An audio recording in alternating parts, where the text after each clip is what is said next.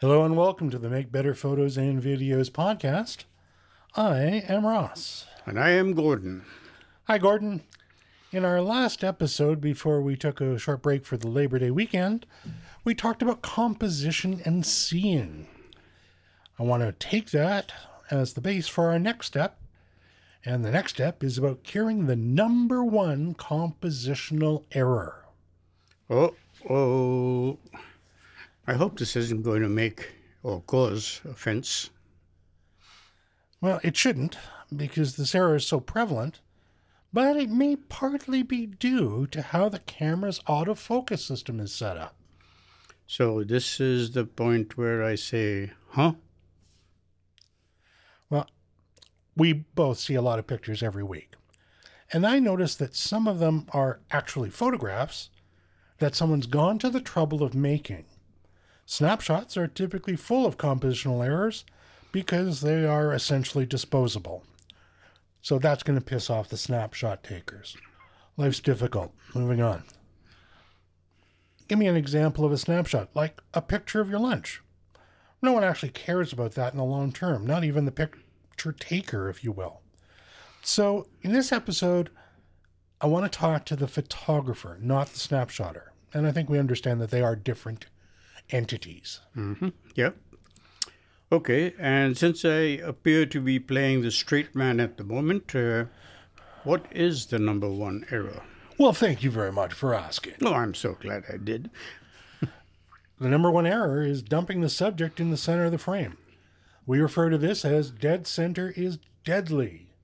It's a prescription for a photograph without lasting value. And frankly, it's boring. And because it's boring, it's easily ignored. People don't spend the time to look at it. But hang on a second. Uh, there, there are times when placing the subject in the dead center makes absolute sense. Okay. The only time it makes sense is if everything is happening so fast that the photographer is shooting very quickly with the plan and, and the intent to crop in post processing to achieve a pleasing compensation. Well, think of an air show, for example. Things speeding over your head at 600 miles an hour, you may not have the time to compose as you might like. So it's in the center, and then you recompose in post. The other scenario is the very rare case of an ideal symmetry, which is quite a bit rarer than some photographs might suggest. So, before we lose the, uh, the listeners completely, and to be clear, you think that in general, the proper time for the subject to be dead center is never? To quote Wesley Snipes in Demolition Man, exactamundo. Well, if you're going the Demolition Man route, you get extra points for explaining how the three seashells work. But just aside, how does the camera influence people to put the subject in the center? Well, I have no idea on the seashells thing. I don't think anybody actually no, knows. Nobody ever did.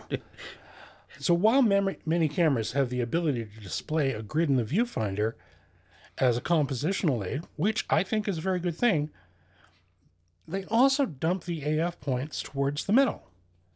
And the fewer AF points that you choose to use, well, the closer to the middle you are. For someone like myself who only uses one AF point, the one that is, in fact, dead center, that requires me to think and use the Flores method, FLRS, that I've talked about many, many times before. So remind us uh, again, what, what is the Flores system? So FLRS, or Flores as I call it, because it's easier to remember, means focus, lock, recompose, shoot. And I think people get the idea of focus. A lot of them get the idea of lock. They all get the idea of shoot. I think it's the recompose that so many good folks forget to do. But uh, not everybody is like you, oh, thank goodness and uh, they use all the focus points that the camera offers.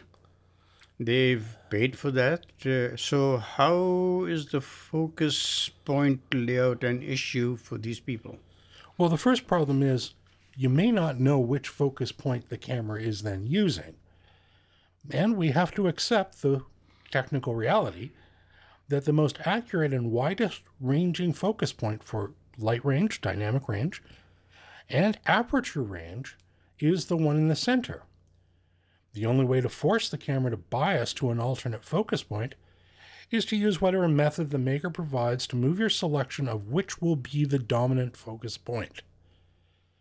This is easy and ideal when the camera is locked down on a tripod, such as for a stationary tri- subject. But if you're moving and or the subject is moving or you're both moving, moving a joystick to chase a focus point around is a pain in the tushki and which point is dominant is often forgotten by the next frame. Okay, so let's assume that we can manage that. I can see a few issues that maybe need to be addressed. It's good that you have stressed that the center point is the most accurate of all the points in the camera system, or that it makes available to you. And from my experience, moving the focus point in action is indeed a pain in the whatever you called it. Tuchus. Tuchus. Tuchus. But it was not until I learned about the concept of decoupling focus from shutter that uh, I could make it work. I would focus on something, recompose, touch the shutter release, and instantly be focused on something else. Now that I can focus and lock independently, it is easy and it did not take long to learn and master it once I was taught it. Well, I think the second point that you've made, the importance of decoupling the process of capture from the process of focusing is incredibly important. Fortunately, that's easy to do in the menu system of any camera, although it might require dun dun dun dun dun dun that one read the manual. Where is this manual kept that I keep hearing about it? It was. It came. Well, no, they don't come in the box anymore at all. You actually have to go online and try to find it. And if you're dealing with some manufacturers, navigating their website is like a 19th level dungeon. Hmm. There's no light and it's filled with monsters. But yeah. But I fear that this lack of recomposition might explain why so many pictures are composed dead center.